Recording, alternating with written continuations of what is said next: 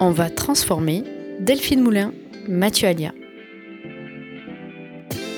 Bienvenue dans la décennie de la transformation, de la transformation même, où nous sommes tous et toutes invités à agir pour réinventer le monde de demain, à devenir les entrepreneurs, entrepreneuses, intrapreneurs, intrapreneuses, des changements qui doivent plus que jamais être faits pour éviter la catastrophe environnementale et sociétale. Mais comment y faire face? Par où commencer. Que faut-il transformer dans la culture de l'entreprise, dans son organisation, pour la rendre plus résiliente, plus responsable sur le long terme? Comment redonner du sens à l'entreprise pour la décennie à venir? Repartons peut-être sur les fondamentaux de l'entreprise. Quelle est sa raison d'être? Pourquoi travaillons-nous ensemble chaque jour? Qu'essayons-nous d'accomplir pour nous-mêmes, pour notre équipe, pour notre environnement? Et même de manière encore plus simple, qu'essayons-nous de faire pour nos clients? Mais commençons par le commencement et demandons-nous, mais qui sont réellement nos clients? Dans son ouvrage best-seller, Les employés d'abord, les clients second, Vinette Nayar remet les pendules à l'heure et invite à renverser des pratiques managériales d'un autre temps. Pour pouvoir accomplir les nécessaires transformations de cette décennie, ne faut-il pas effectivement reconsidérer largement le rôle de celles et ceux qui font chaque jour ces transformations de l'intérieur, ceux qui sont en fait réellement les premiers clients de l'entreprise? Penser qu'une stratégie s'autosuffirait d'elle-même pour se réaliser, c'est mettre le plan au-dessus de l'équipe. Or, ce plan est aujourd'hui soumis à de fortes turbulences. Qui avait un plan en pandémie? Qui peut se projeter à 5 ans, à 3 ans, voire même à 1 an, en espérant que toutes les variables du monde restent stables? L'entreprise doit engager sa transformation pour être en mesure de réagir tout en souplesse face à ce 21e siècle volatile et complexe.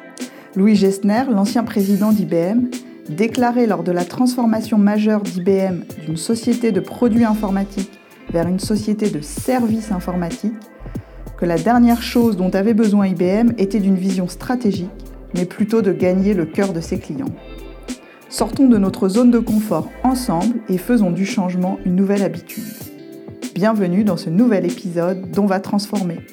Tout le plaisir est dans le changement.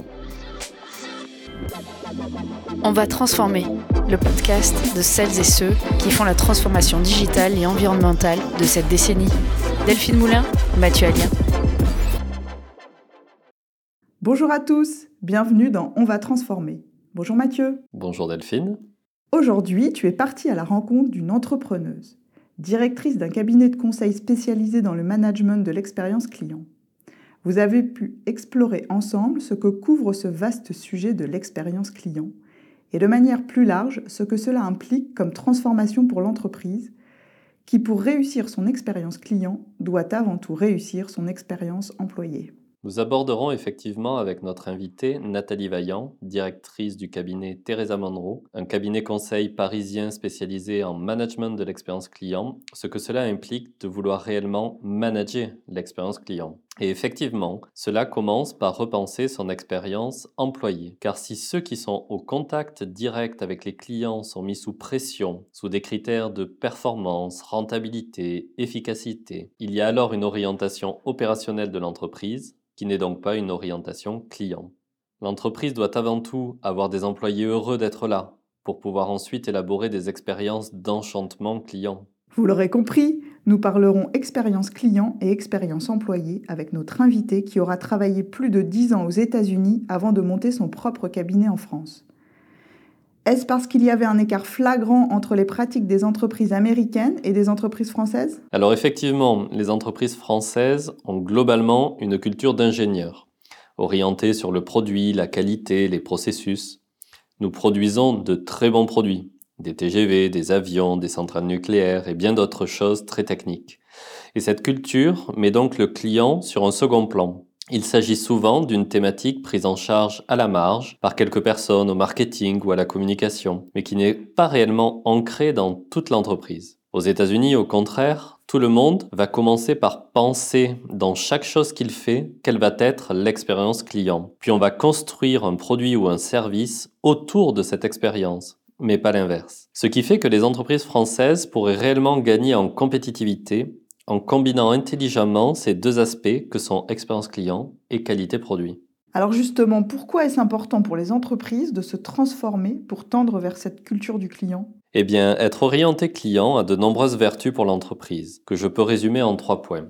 Premièrement, faire quelque chose qui apporte de la satisfaction au client est globalement plus satisfaisant pour l'ensemble des collaborateurs, ce qui donne du sens à l'entreprise, ce qui donne envie d'y rester et qui permettra également plus facilement d'y attirer des talents. Deuxièmement, si cela apporte satisfaction aux clients, mécaniquement, il y a plus de chances que ces clients viennent vous recommander, commander plus, ce qui va évidemment améliorer les résultats. Troisièmement, l'entreprise peut faire des économies en arrêtant ou en repensant ce qui ne fait pas sens, ni pour les clients, ni pour les employés. Il y a énormément de marge de manœuvre en simplification dans toutes les entreprises qui sont submergées par les processus à tous les niveaux. En résumé, transformer son entreprise pour qu'elle prenne une vraie orientation client, c'est une transformation profonde de l'organisation pour la rendre totalement connectée avec son marché. Elle sera donc plus agile pour faire évoluer ses produits et services, pour que ceux-ci restent pertinents sur le long terme, et notamment sur les aspects environnementaux. Oui, la demande client pour consommer des produits et services qui sont respectueux de l'environnement entre directement dans la réflexion autour de l'expérience client. Même la plus belle expérience ne pourrait être aujourd'hui satisfaisante si celle-ci se réalisait au détriment de l'environnement. Nous recherchons des expériences à minima à l'impact environnemental neutre, voire à impact positif. Nous verrons ainsi comment cette transformation des expériences clients embarque l'impératif de transformation environnementale. Comment ces deux sujets peuvent se combiner plutôt que d'être traités indépendamment l'une de l'autre. Place maintenant à notre invité. On va transformer Delphine Moulin, Mathieu Alia.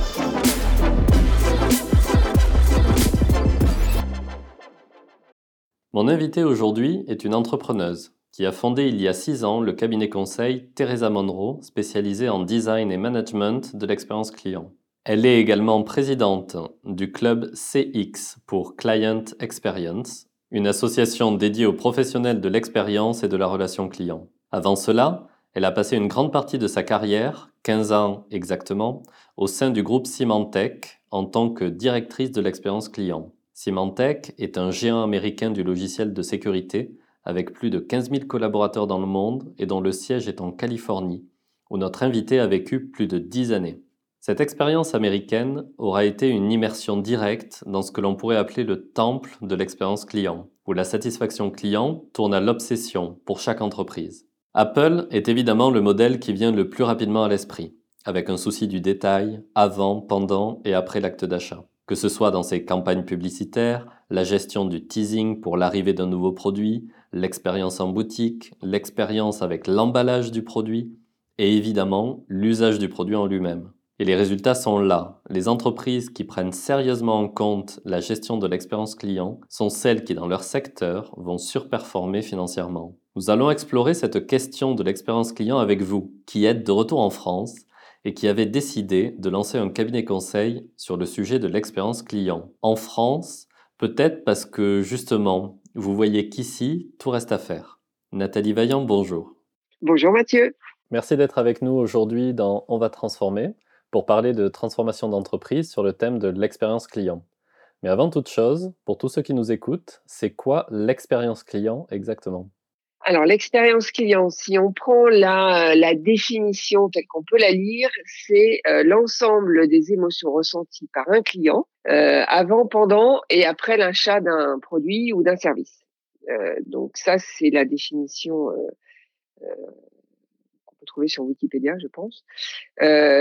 donc, en résumé, ça veut dire que l'expérience client, c'est en fait c'est une somme complexe d'éléments très différents qui sont aussi bien euh, euh, qui partent du euh, je vois une publicité et je suis je prends conscience de l'existence d'une marque que de l'ambiance en point de vente si on si on est dans le, dans le retail et dans des boutiques, que la relation vendeur, que l'utilisation du produit ou du service en tant que tel, j'appelle le support et j'ai de l'aide ou j'en ai pas, euh, et également de toute la partie émotionnelle qui peut être qui peut être liée la cerise sur le gâteau à ça, donc euh, dans les points de contact qu'on peut avoir avec le client et aussi dans les points de contact qu'on peut avoir avec d'autres clients qui utilisent ces mêmes produits et services. Donc, euh, donc en fait, il y a deux aspects et deux leviers importants autour de autour de l'expérience client, qui sont effectivement la satisfaction. Donc là, c'est on va dire c'est factuel, et toute la partie émotionnelle. Et alors, le management de l'expérience client, le design de l'expérience client, ça correspond à quoi par rapport à cela? Alors, le management, euh, le, terme, c'est effectivement, c'est vraiment le design. C'est-à-dire que euh, c'est d'abord, ça, ça, commence par la compréhension euh, des expériences. Donc, on, on, on, écoute ou on fait des, des, des, des, parcours clients, etc. Mais en tout cas, on comprend ce que, ce que vivent euh, ce que vivent les clients du, du début à la fin. Et c'est important vraiment cette notion de début à la fin. Que ça commence avant même, euh, quand on parlait de ton publicitaire tout à l'heure, ça commence vraiment à ce moment-là. Et là, pour le coup, on n'a pas encore de contact avec, avec une entreprise. Euh, donc c'est la compréhension de toutes ces, expériences et ensuite la scénarisation. Euh, C'est-à-dire qu'on est là et on voudrait aller euh, plus loin. Euh, donc on, scénarise effectivement l'expérience, l'expérience idéale, et du coup ensuite on la gère. Donc c'est euh, euh donc c'est compréhension, scénarisation, puis gestion euh, des expériences pour effectivement optimiser ben, tout, tout, ce parcours, donc de, de, de A à Z. Et, et l'objectif derrière, au-delà de la satisfaction, et ça, tu vas m'entendre le dire de plus en plus, c'est cette forte valeur ajoutée émotionnelle qui fait vraiment la différence. C'est-à-dire qui fait que euh, pourquoi on revient, et on peut tous réagir comme ça dans nos vies au quotidien, euh, pourquoi on revient plus dans certains restaurants ou plus dans certaines boutiques où on achète plus certains produits, euh, il y a cette notion émotionnelle qui est, qui est très forte, et, quel que soit le produit ou service en fait.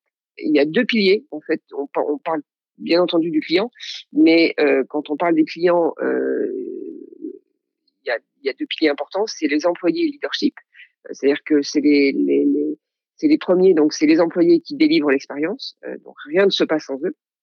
Et c'est le leadership euh, qui euh, qui imprime la culture, le sens, la vision, la stratégie et, qui permet effectivement ensuite de, faire que l'expérience client et la scénarisation se passent bien. Mais donc c'est vraiment l'un va les uns vont pas sans les autres et ainsi de suite en fait. Et est-ce que pour vous, dans ce management de l'expérience client, les entreprises françaises ne sont pas vraiment au niveau par rapport aux entreprises américaines notamment? Alors, les entreprises françaises partent de loin. c'est clair. Euh, en France, on a une culture d'ingénieur, c'est-à-dire qu'on a une culture produit-service euh, et qualité euh, de, ces produits et services qui est très forte. Ça tourne, ça a longtemps tourné l'obsession. D'où les voilà des grandes écoles d'ingénieurs réputées.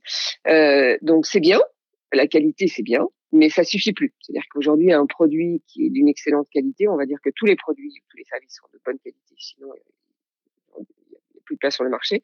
Et c'est c'est vraiment ce qu'on met en ce qu'on met en plus qui va faire euh, qui va faire la différence. Et par rapport aux États-Unis, où là c'est l'inverse. Alors je dis pas qu'ils n'ont pas des produits de qualité, mais le sens du service et de la relation client, euh, pour eux c'est ancré. C'est-à-dire que ça, ça part, euh, ça part de ça. Et je pense que euh, dans les dans les dans les gens qui qui, nous écoutent, euh, si que ce soit une expérience même en ligne, hein, ne serait-ce qu'avec Amazon, avec des boîtes américaines, on peut pas dire que le service est pas là. Donc, euh, chez nous, on dit que le client est roi, est roi voilà, c'est un bel adage. Euh, la réalité, on n'y est pas encore.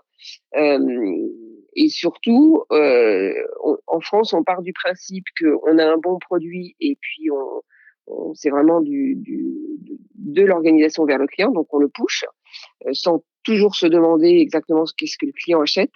Euh, alors qu'à l'inverse, aux États-Unis, ils partent de l'inverse. C'est-à-dire que c'est, euh, on sait forcément ce qu'on vend, mais on ne sait pas toujours ce qui est acheté. Et pour eux, c'est primordial. Donc, euh, qu'est-ce que le client achète Et si le client achète un service plus plus, ben c'est ça qu'on va lui, c'est ça qu'on va lui vendre. Est-ce que l'on peut utiliser les termes expérience client et satisfaction client de la même manière, ou faut-il bien distinguer les deux? Alors, sur satisfaction et expérience, euh, oui, il faut. Euh, c'est deux choses très différentes. C'est-à-dire qu'on peut être très satisfait et euh, voilà, ça, ça, génère zéro émotion et du coup, on ne on mémorise pas l'expérience, donc on reste pas fidèle à, à, à une marque. Euh, donc, il y en a une. La satisfaction, c'est vraiment c'est très très factuel. Euh, on va prendre un exemple concret. Hein, on va dans une pizzeria, on commande une pizza. Euh, voilà, la pizza, elle est bien cuite, elle est bons ingrédients, elle est, euh, voilà, ça c'est le produit. Et ensuite, il y a l'émotion qui va venir avec le service, l'accueil, enfin tout ce qui se passe autour de, de, de, la pizza qu'on mange, qui vont faire que ça c'est l'émotion qui va qui va faire qu'on se souvient, euh, alors en bien ou en mal, hein, parce que il y a eu même des bouquins qui étaient écrits que quelquefois il faut générer des, des, émotions négatives pour pour pouvoir les fixer et puis et puis enchanter les, clients. Euh, mais c'est en tout cas cette, cette, euh, cette couche-là qui fait la différence. Donc la satisfaction client, on la mesure, voilà, c'est euh, vous êtes content de la performance d'un produit, de la, robust, de la robustesse, peu importe. ça on mesure, on règle le problème s'il y en a un. mais par contre sur la partie émotionnelle, c'est effectivement on le mesure et c'est beaucoup plus compliqué à régler. Pas aussi aussi simple que ça. Nathalie, auriez-vous un exemple marquant d'entreprise dont l'expérience client est l'obsession? Par exemple, enfin on, peut, on pourrait prendre Amazon, on pourrait prendre Apple, mais dans les, dans les grosses boîtes américaines, mais Tesla qui fait partie des boîtes qui, euh, qui, qui, sont arrivées quand même dans un marché qu'on pensait tous euh, saturé. Euh, en fait, tout est centré autour du client. Et ça va dans des euh, jusqu'à des, des, des, alors la culture est une culture dès le départ qui est orientée client, mais euh, mais c'est dans les showrooms, c'est-à-dire que dans les showrooms, effectivement, quand on est client Tesla, alors je suis pas client Tesla, hein, mais j'ai regardé le, le modèle, donc dans les showrooms, euh, il y a un, il y a du wifi euh, du wifi gratuit. On peut passer des, des calls à, l'international. Euh, il y a open bar et en, en, café et boissons et boissons autres les commerciaux s'appellent pas des commerciaux mais des customer experience spécialistes donc ça ça peut pas apparaître que comme un détail, mais c'est quand même un détail qui compte et qui compte dans le euh, dans le comportement et l'attitude des, euh, des, commerçants eux-mêmes. Euh, et ensuite sur tout ce qui est euh, SAV, euh, service, enfin, service client, relation client, ben en fait comme la voiture est effectivement complètement connectée, euh, tout peut se faire à distance. Donc en fait, globalement, euh, on peut avoir une conversation assis dans sa voiture sur sa parking parce qu'il y a un problème et avoir une upgrade qui est faite à distance. Donc, euh, donc en fait, tout a été pensé tout le temps sur, enfin, il y a tout part du client. Alors avec un produit qui est innovant et qu'on connaît, mais mais il y a une charte qui est écrite en interne. Enfin, c'est vraiment c'est très documenté, très pensé, comme ça l'est chez Amazon en fait. C'est jamais par hasard qu'ils sont les meilleurs. Donc c'est effectivement très euh, euh, très réfléchi, très processé, mais ça veut dire que pour le client c'est aussi un, un, grand bonheur. Alors il y en a une qui est pas forcément très connue des Français, qui s'appelle Zappos. Euh, son équivalent en France serait Sarenza. Euh, ou je sais, je suis pas, je suis pas, il y a une autre, une autre marque. Enfin, c'est l'achat. Au départ, c'était l'achat de chaussures en ligne, et où en fait, euh, donc son fondateur qui euh, qui, euh, enfin, d'une, société a été rachetée par Amazon euh, parce qu'ils avaient tous les deux l'obsession de l'obsession du client.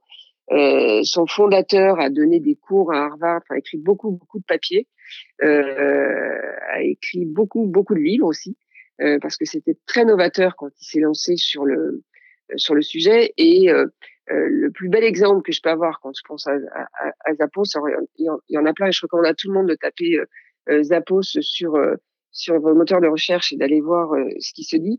Mais il y a un exemple, c'est-à-dire que c'est une des rares sociétés. Alors on fait, voilà, c'est du digital et, beaucoup de temps au téléphone parce que j'ai pas reçu la bonne taille ou j'ai pas reçu ceci, etc. Mais en fait, le centre d'appel de Zappos euh, ne limitait pas la durée.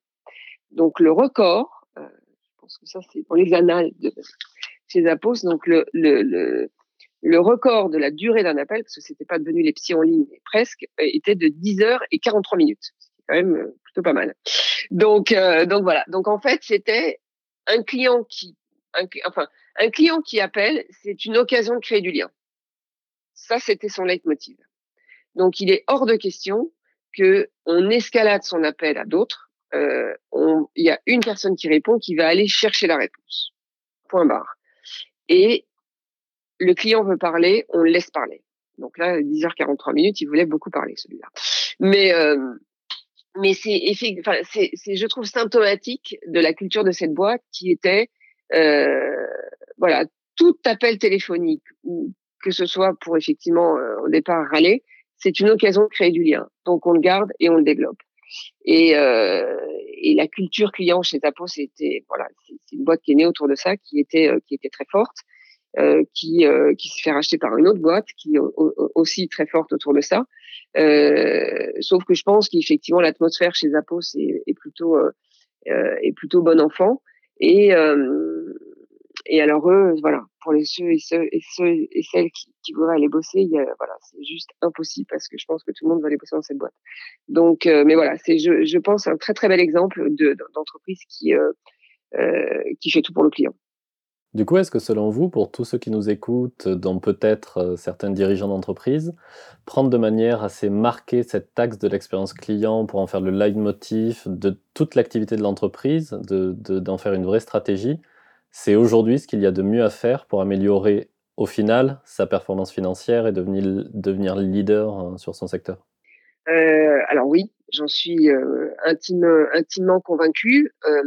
Aujourd'hui, on voit d'ailleurs plein d'articles, hein, que ce soit euh, le Harvard Business Review, Forbes, Le Monde, Les Échos, enfin voilà, tous les articles montrent la corrélation entre euh, entre l'expérience des clients la, et donc leur fidélité et la performance financière.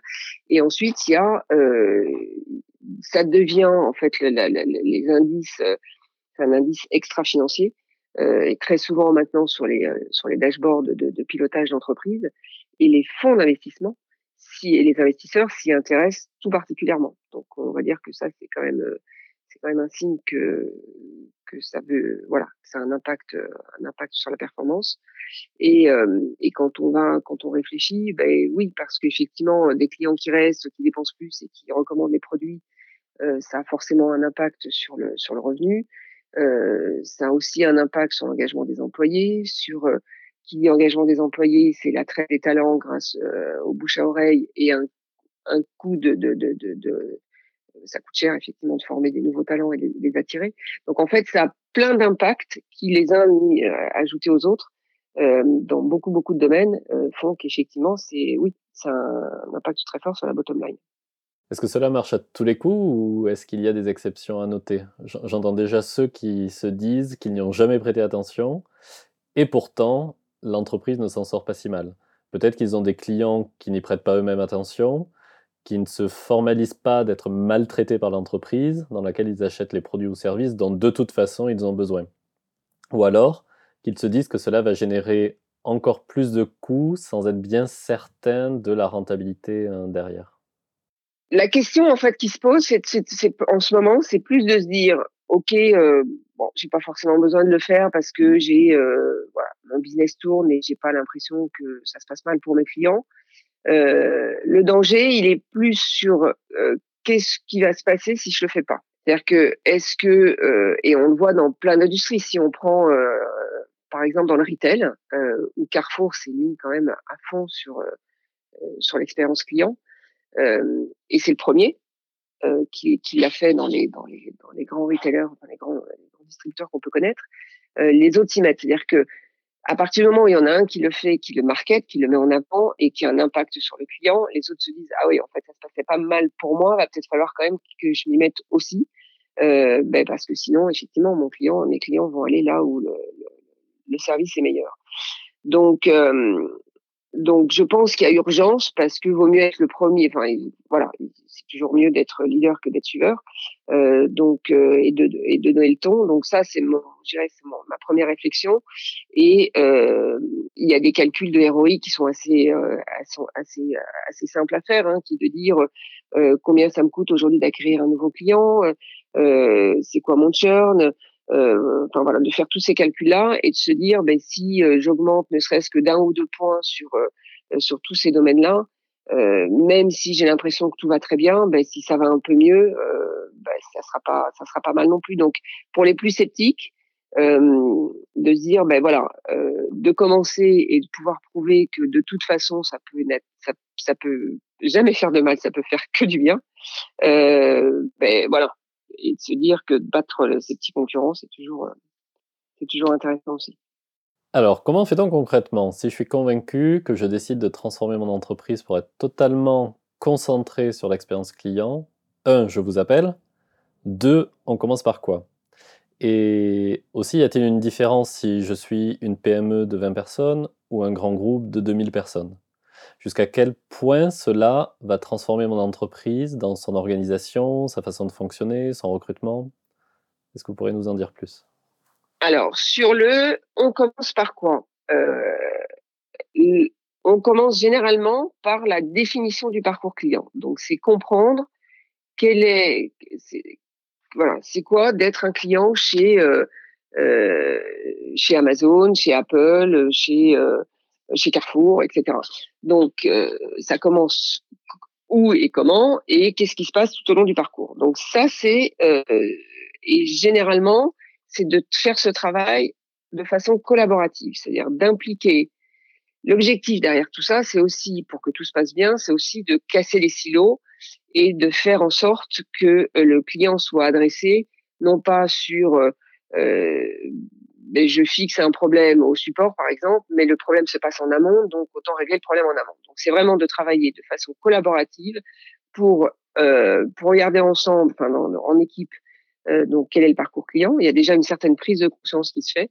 Euh, parce que effectivement, il y a quelquefois il y a, des, il y a des sociétés qui sont quand même très silotées soit parce que géographiquement les, les équipes sont placées sur sont, sont, sont situées dans des, lieux différents et ça simplifie pas le, euh, travail en, collaboration, euh, soit parce tout simplement euh, chacun est, dans son dans son job et puis pense pas forcément à ce qui se passe ailleurs.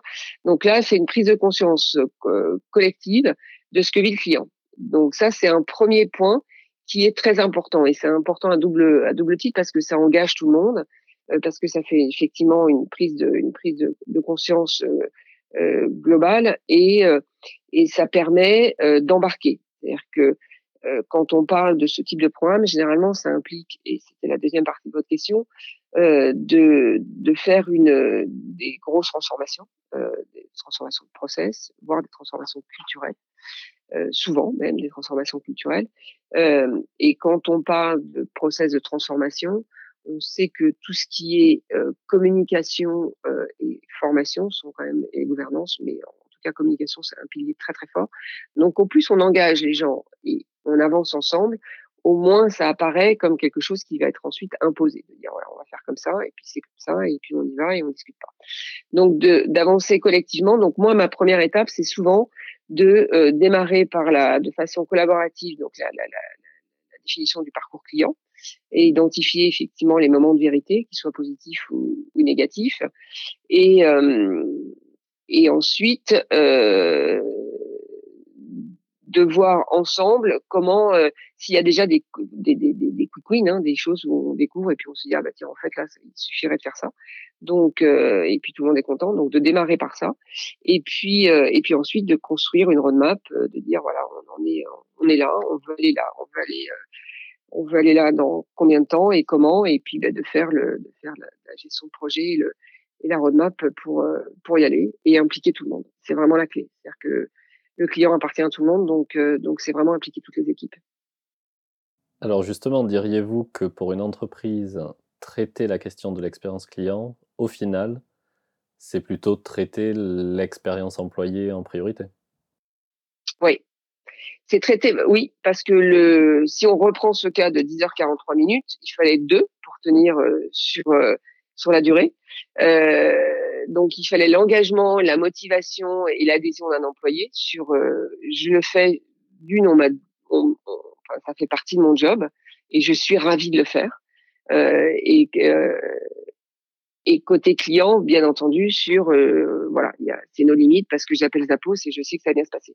Mais c'est euh, ça ça part de là, c'est-à-dire que c'est euh, euh, c'est une entreprise où effectivement les employés ont, voilà comprennent la la, la, la, la vision, la promesse client, euh, se reconnaissent, sont écoutés. On peut pas délivrer et on le voit dans notre vie de consommateur parce que c'est plus c'est plus c'est plus simple, mais on ne peut pas euh, être un client heureux et recevoir un service euh, euh au top si on n'a pas en face un employé qui est euh, qui est surmotivé et, et, et engagé engagé à l'extrême. Donc donc l'un va pas sans l'autre. Et, et de plus en plus, et aujourd'hui on, on, le voit aussi après, notamment après la pandémie, on commence on commence effectivement par écouter les employés.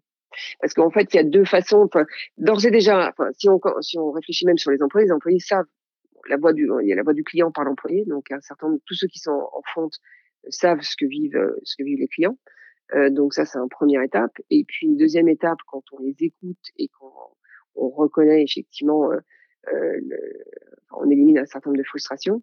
Et puis ensuite, quand on quand on engage tout le monde, ben oui, il y a presque plus plus besoin d'écouter les clients. Alors justement, quelle est la clé pour rendre heureux ces employés? Alors la clé, euh, c'est je reprendrai, euh, enfin, pas, pas les mêmes thèmes que pour l'expérience client, mais presque. C'est-à-dire qu'il y a cette notion de, transparence qui est, très importante, alors que vous retrouvez, euh, je, reviens sur mon label Bicorp, mais euh, qui est effectivement une des prérogatives pour avoir ce label, qui est la, voilà la transparence, la vision, c'est-à-dire que on est très clair sur là où on veut aller et tout le monde le sait. C'est-à-dire que euh, moi, employé euh, dans la boîte X, euh, je sais où on va et je sais pourquoi on y va et je sais quels sont mes objectifs et quel est mon rôle dedans. Et, et je sais aussi que si ça va pas, je, je voilà, je peux, je peux m'exprimer et j'ai tout au moins une liberté de parole. Après, chacun a un job à faire et, il faut le faire. Mais en tout cas, cette écoute et cette compréhension est, est super importante. Donc c'est une culture. Quand on parle des bois tout à l'heure, Patagonia, etc., c'est des sociétés avec des cultures très très fortes. Donc euh, donc si on, on, réfléchit sur, on connaît tous un certain nombre d'entreprises, de grandes entreprises, on sait tous qu'il y a des cultures qui sont euh, qui sont qui peuvent être dures en fait, qui peuvent être compliquées. Donc euh, donc ça ça part de là et changer la culture d'une boîte c'est c'est très difficile, mais ça part de là. Et ça part donc du leadership et de la gouvernance. Est-ce que vous avez déjà vu réussir une telle transformation dans un groupe, notamment français? Ou est-ce que finalement cela fonctionne plutôt mieux lorsque l'entreprise est créée dès le départ sur ses principes avec une forte orientation client?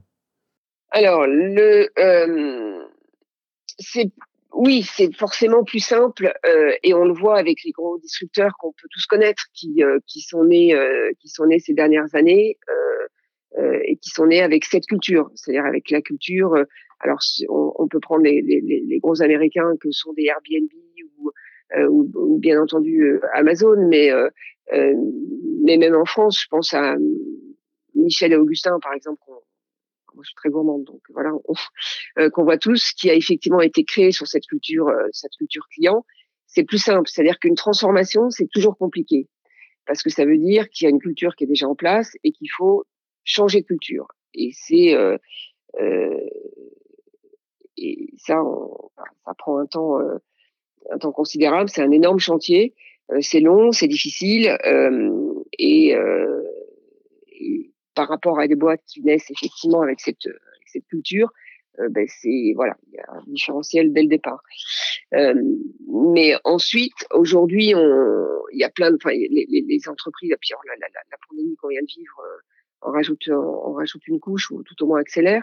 Mais euh, il y a des transformations. Enfin, la transformation culturelle aujourd'hui, elle est elle est poussée certes par l'expérience client, mais aussi par la digitalisation qu'on a tous pu euh, euh, enfin, qu'on a tous vu s'accélérer ces derniers mois, euh, par euh, l'urgence de l'impact, l'impact sociétal et environnemental dont tout le monde prend conscience aussi. Donc en fait, ça fait beaucoup de chantiers de transformation qui se passent, on va dire, enfin, où, les entreprises ont cette prise de conscience actuellement, qui font que de toute façon, c'est une nécessité. Il faut, il n'y a pas d'autre choix que de se transformer. Alors nous ne l'avons pas évoqué particulièrement depuis le début de nos échanges, mais est-ce que ça s'applique aussi bien à des entreprises dans le B2C, en contact direct avec euh, des personnes, ou aussi bien dans le B2B, les euh, business to business? Y a-t-il plus ou moins de complexité à manager l'expérience dans un cas ou dans l'autre? Alors, euh, il y a plus de points communs que de que de différences en fait. Et je dirais même que les différences s'atténuent fortement entre le, B2B et le B2C, euh, tout simplement parce qu'on on, on, transfère nos comportements de consommateurs dans notre vie euh, dans notre vie professionnelle et que les piliers de l'expérience client euh, sont les mêmes. C'est-à-dire qu'on veut qu'on soit consommateur ou qu'on soit client entreprise, euh, on veut euh, que ce soit facile, donc la facilité euh, on veut de la transparence, on veut de la personnalisation et de la rapidité.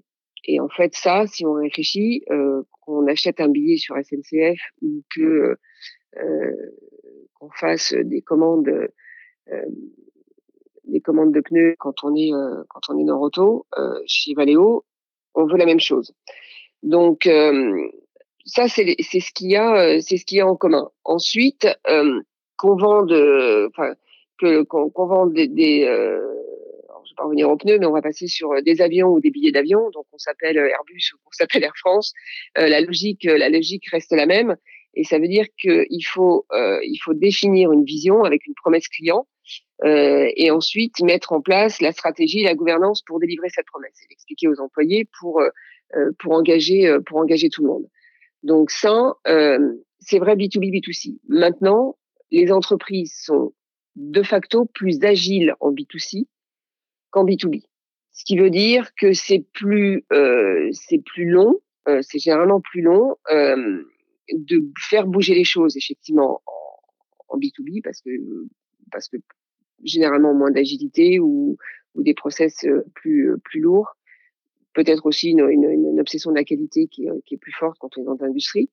Euh, mais, mais ça, en fait, moi, côté client, je je le vois pas. C'est-à-dire que euh, je vois que c'est plus ou moins long quand on a fait une promesse, euh, mais je le vois pas. C'est par contre côté interne, côté, des organisations, euh, même si effectivement les problématiques restent les mêmes, les changements et les transformations sont plus longues sur, sur du B2B que sur du B2C.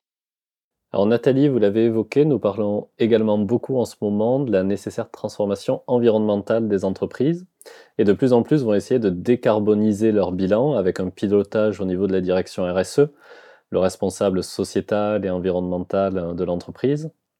Mais du coup, on se retrouve finalement avec trois grandes transformations majeures à laquelle l'entreprise doit faire face. La transformation digitale, menée par la direction digitale, la transformation environnementale, menée par la direction RSE, et la transformation de l'expérience client, menée par un CXO, Chief Experience Officer s'il existe, ou sinon en général la direction marketing ou commerciale. Est-ce que pour vous, cette vision en silo fait sens? Ou ne serait-il pas plus cohérent de se dire que le dénominateur commun de la transformation de l'entreprise doit être avant tout l'expérience client et que cette expérience client est elle-même accompagnée par le digital qui facilite un certain nombre de choses et que aussi le client ne souhaitant plus consommer au détriment de l'environnement, cela entre également naturellement dans l'expérience globale que fait l'entreprise? Alors oui, dans un monde idéal, ce serait effectivement bien que, euh, c'est comme vous le dites, l'expérience client euh, a forcément un enfin, le digital en fait partie et euh, le comportement du client a, a, forcément un impact sur les produits et services que, que, que livre l'entreprise. Donc ça, ça aurait du sens de partir de partir du client. Alors moi aujourd'hui, euh, je me dis déjà s'il y a ces trois rôles, les trois rôles que vous venez de définir dans toutes les entreprises, ce serait déjà un grand pas, un grand pas d'accompli. Donc euh, et c'est pas le cas. Il y a une prise de conscience, c'est évident. Euh, maintenant, c'est pas euh, c'est pas aussi structuré que ça dans, dans, dans toutes les entreprises et que oui, s'il pouvait y avoir un effort concerté, on va dire que ces trois rôles existent, et auquel cas, euh, ben, il y a une, effectivement une prise de conscience que l'un ne va pas sans l'autre et que, que c'est un cercle, le cercle vertueux. Ce serait, euh, ce serait effectivement un grand pas, un, un deuxième grand pas d'accompli. Et il y a un autre, pour moi, une autre fonction qui est clé, hein, parce que euh, dans tout ça, ce sont les employés, donc c'est les fonctions RH. pareil, on a vu une grosse grosse évolution des fonctions RH sur euh, et ça s'est accéléré sur cette dernière euh, sur, cette dernière année, euh, mais qui est au cœur de ça. C'est-à-dire que la direction RSE, selon les entreprises d'ailleurs, peut, peut être dans dans la division RH, mais euh, voilà, de dire le, le rôle des RH a bien évolué, donc sur l'accélération du digital notamment, donc de dire voilà si on, on peut concerter toutes, tous ces rôles, ce serait oui ça part ça part du client et euh, et ça arrive à l'employé ou ça part de l'employé et ça arrive au client et ça ça crée des bonnes des bons comportements. Et ensuite sur les entreprises qu'on peut citer en exemple hein, qui sont euh, qui, sont on va dire les, les champions toutes catégories dans, dans ce domaine-là. Euh, alors moi il y a un label qui me tient particulièrement à, cœur qui est le label Bicorp. Euh, donc en France on a créé euh, le MOU, les entreprises à mission, etc. Mais en tout cas, les, les entreprises qui, euh, qui, cochent toutes ces cases-là. c'est un peu compliqué hein, de se faire de, de, de, se faire labelliser, mais quand on a ce label, si je voilà, c'est parti à l'origine de, de Patagonia, donc tout, tout, le monde connaît cette marque et, et, et l'impact qu'ils peuvent avoir. Enfin, eux cochent, cochent toutes les cases. Euh, voilà, il y a de plus en plus d'entreprises qui vont là, qui vont dans ce dans ce domaine, qui ont des programmes clients en place, qui ont des programmes employés en place, qui donc veulent avoir un impact environnemental, qui sont aussi dans la digitalisation parce que ça fait partie d'impact environnemental. Et euh, et en France, on a Danone qui a été une des premières, une des premières boîtes en fait qui, je crois, aujourd'hui est Bicorp labellisé à hauteur de 70%. D'ailleurs, le groupe Rocher aussi. Euh, donc voilà, donc les, on va dire les champions de toutes catégories euh, se retrouvent, ben voilà, pas par hasard sous des euh, sous des labels comme comme ceux-là qui sont qui sont plutôt vertueux. Comment vous l'écrivez, Bicorp? B-Corp. Alors à titre personnel, je, je, ma société est en train d'être voilà. Pour moi, c'est un, un vrai bon, c'est un vrai sujet, on le sait, mais voilà, moi je suis, euh, j'ai passé le, la certification et je veux devenir Bicorp. C'est beaucoup plus simple pour une petite société que ça ne l'est pour Danone. Donc je me suis dit, si Danone peut le faire, je peux quand même faire un effort et y arriver. Nathalie Vaillant, quel message pourrait-on faire passer à ceux qui nous écoutent et qui travaillent peut-être également dans des grands groupes et qui veulent transformer leur entreprise, la réinventer de l'intérieur? Alors pour les intrapreneurs, et il y en a de plus en plus parce que là aussi euh, dans les grosses structures il y a des labs, donc il y, a, plein de boîtes qui, qui, qui favorisent euh, la naissance de projets en interne. Donc ça serait un, ça serait un projet, euh, c'est important dans une entreprise de, de, de, mener ce type de programme. Alors moi j'avais j'ai une phrase que, que, je place assez souvent qui est, qui est Mark Twain. C'est on ne se débarrasse pas d'une habitude en la flanquant par la fenêtre. Il faut lui faire descendre l'escalier marche par marche. Donc c'est de la patience. Euh, parce que effectivement, euh, le développement de la culture start-up euh, et le bon en avant qu'on peut voir en ce moment de, de, de l'entrepreneuriat, euh, quand on est en interne dans un grand groupe, voilà, c'est des choses qui attirent, ça scintille de loin, mais c'est pas si facile que ça c'est presque plus facile de créer sa boîte que de, de créer une initiative dans une dans une grande entreprise. Néanmoins, sur le, quand on voit les jeunes générations qui sont effectivement très très euh, enfin qui ont cet esprit entre, entrepreneurial, qui sont euh, en, en, quête de sens, ça bouscule un peu les entreprises et je pense que ça crée un terrain favorable pour ce type d'initiative interne. Ça, ajouté à tous les papiers qu'on peut lire en ce moment sur l'expérience client, euh, je pense que, euh, que quelqu'un qui vient avec une vraie volonté euh, d'avancer sur ce domaine-là aura aujourd'hui, c'était pas encore le cas hier, mais aura aujourd'hui une oreille attentive. Alors est-ce qu'il aura les ressources et les budgets euh, illimité qu'il faudrait, enfin peut-être pas illimité, mais en tout cas qu'il faudrait, pas que c'est du 100% 100% euh, gagnant.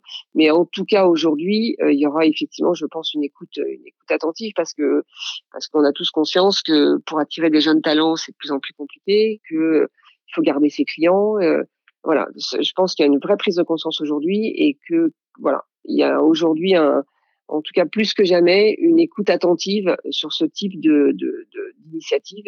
Il, il, y a la place pour le faire dans les, dans les grandes boîtes.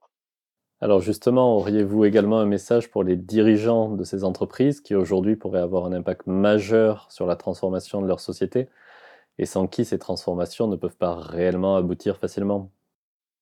Oui, c'est-à-dire que c'est, euh, c'est clé en fait. Hein. Euh, tout à l'heure, je parlais du leadership et des employés. Euh, et la gouvernance sans leadership, euh, quelle que soit la taille de la boîte. Euh, tout à l'heure, vous m'aviez parlé des est-ce que c'est plus facile dans une petite ou une, grosse structure? Euh, Ça vient de là. C'est-à-dire que si il faut qu'il y ait une, incarnation de, cette volonté au plus haut niveau de l'entreprise. Donc oui, il faut il faut y aller. Et moi, le message que j'aurais pour les chefs d'entreprise, c'est je reviens à la question un, peu différente de, de, celle que j'avais tout à l'heure, ou si je le fais pas que les autres le font, est-ce que de toute façon, je vais pas être forcée de le faire? Mais c'est euh, c'est vraiment est-ce que je dois faire cette transformation CX pour garder mes clients ou est-ce que je vais et à l'inverse, est-ce que je vais garder mes clients si je le fais pas? Et la concurrence, on l'a vu avec les disrupteurs qui sont arrivés ces derniers temps. La concurrence, elle vient pas toujours de, des concurrents qu'on connaît. Et en fait, moi, dans, dans les clients avec lesquels, les sociétés avec lesquelles je, je travaille, je peux voir que voilà, on se focalise toujours sur des, des pas toujours, mais souvent, sur les compétiteurs qu'on connaît. Et ceux-là, globalement, on les a dans le viseur, on sait à peu près comment les adresser. Et puis, on s'aperçoit, on l'a vu, hein, il y a eu plein de boîtes qui sont arrivées euh, euh, dans des univers qu'on pensait euh, très, très, très, très définis et qui sont arrivés avec des nouveaux modèles et qui ont, voilà, qui ont rebalancé, rejeté les dés. Donc, donc du coup, c'est de se dire, ouais, il faut si si je suis fort avec mes clients, si j'ai une marque où mes clients me sont me sont loyaux parce qu'il y a un vrai attachement à la marque émotionnelle, ça, je dis pas que ça qu'un nouveau un, nouveau venu va fera pas de mal, mais en, tout cas, on a une, on a une base beaucoup plus solide. Alors que si effectivement il n'y a pas d'attachement à la marque et qu'il y a un nouveau venu qui débarque, en fait les clients, euh, enfin voilà, vous comme moi on est client, on, change du, de, clic, on change de, de, de fournisseur, qu'on soit dans le B2C ou dans le B2B, on change de Alors B2B c'est un peu plus compliqué parce qu'on peut être piégé dans une relation, mais on peut de toute façon toujours changer. Donc euh, donc c'est vraiment de se, se, se, dire ça, de se dire est-ce que est-ce que si je le fais pas, ça va être aussi facile de garder mes clients? Nathalie Vaillant, merci beaucoup pour le temps que vous nous avez accordé. Je vous souhaite d'accompagner encore de nombreuses transformations d'expérience client. Merci Mathieu. On va transformer Delphine Moulin, Mathieu Alia.